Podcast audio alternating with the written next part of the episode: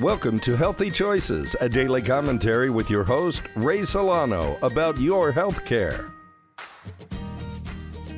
Meds and exercise won't save you from osteoporosis. Hello, this is Ray Solano, owner of PD Lab Specialty Pharmacy and host of Healthy Choices XM podcast and radio show. About 34 million people in this country alone have low bone density, and many over 60 have osteoporosis. Here are the facts osteoporosis affects 1 in 10 women aged 60, 2 in 10 women aged 70, and 4 in 10 women aged 80, and two thirds of women aged 90. An estimated 30 34 million Americans also have low bone density called osteopenia. Bisphosphonate drugs prescribed for osteoporosis have been shown to weaken bones and cause microcracks that heighten your risk for atypical bone fractures. Nutrients that are important for healthy bone growth and strength include vitamin D, vitamin K1, K2, calcium, magnesium, collagen, boron, and strontium. Most load bearing exercises fail to produce sufficient results. Solution Healthy bones through nutrition. Try this this vitamin D, vitamin K1, vitamin K2, calcium, magnesium, collagen, and strontium, trace mineral similar to calcium. The pharmacists at PD Labs have collaborated with Numedica to offer Osteo Vegan. It is an advanced professional grade plant source calcium and bone support formulation. Three capsules twice a day have been shown to stop the degradation of bones plaguing our population. Call us today at 888 909 0110 for a free bottle of vitamin D3. Get you started toward your better health. Again, that phone number is 888 909 0110. Listen to my podcast, Healthy Choices XM, found on Apple Podcasts and our website, pdlabsrx.com. Remember, you have a choice in healthcare.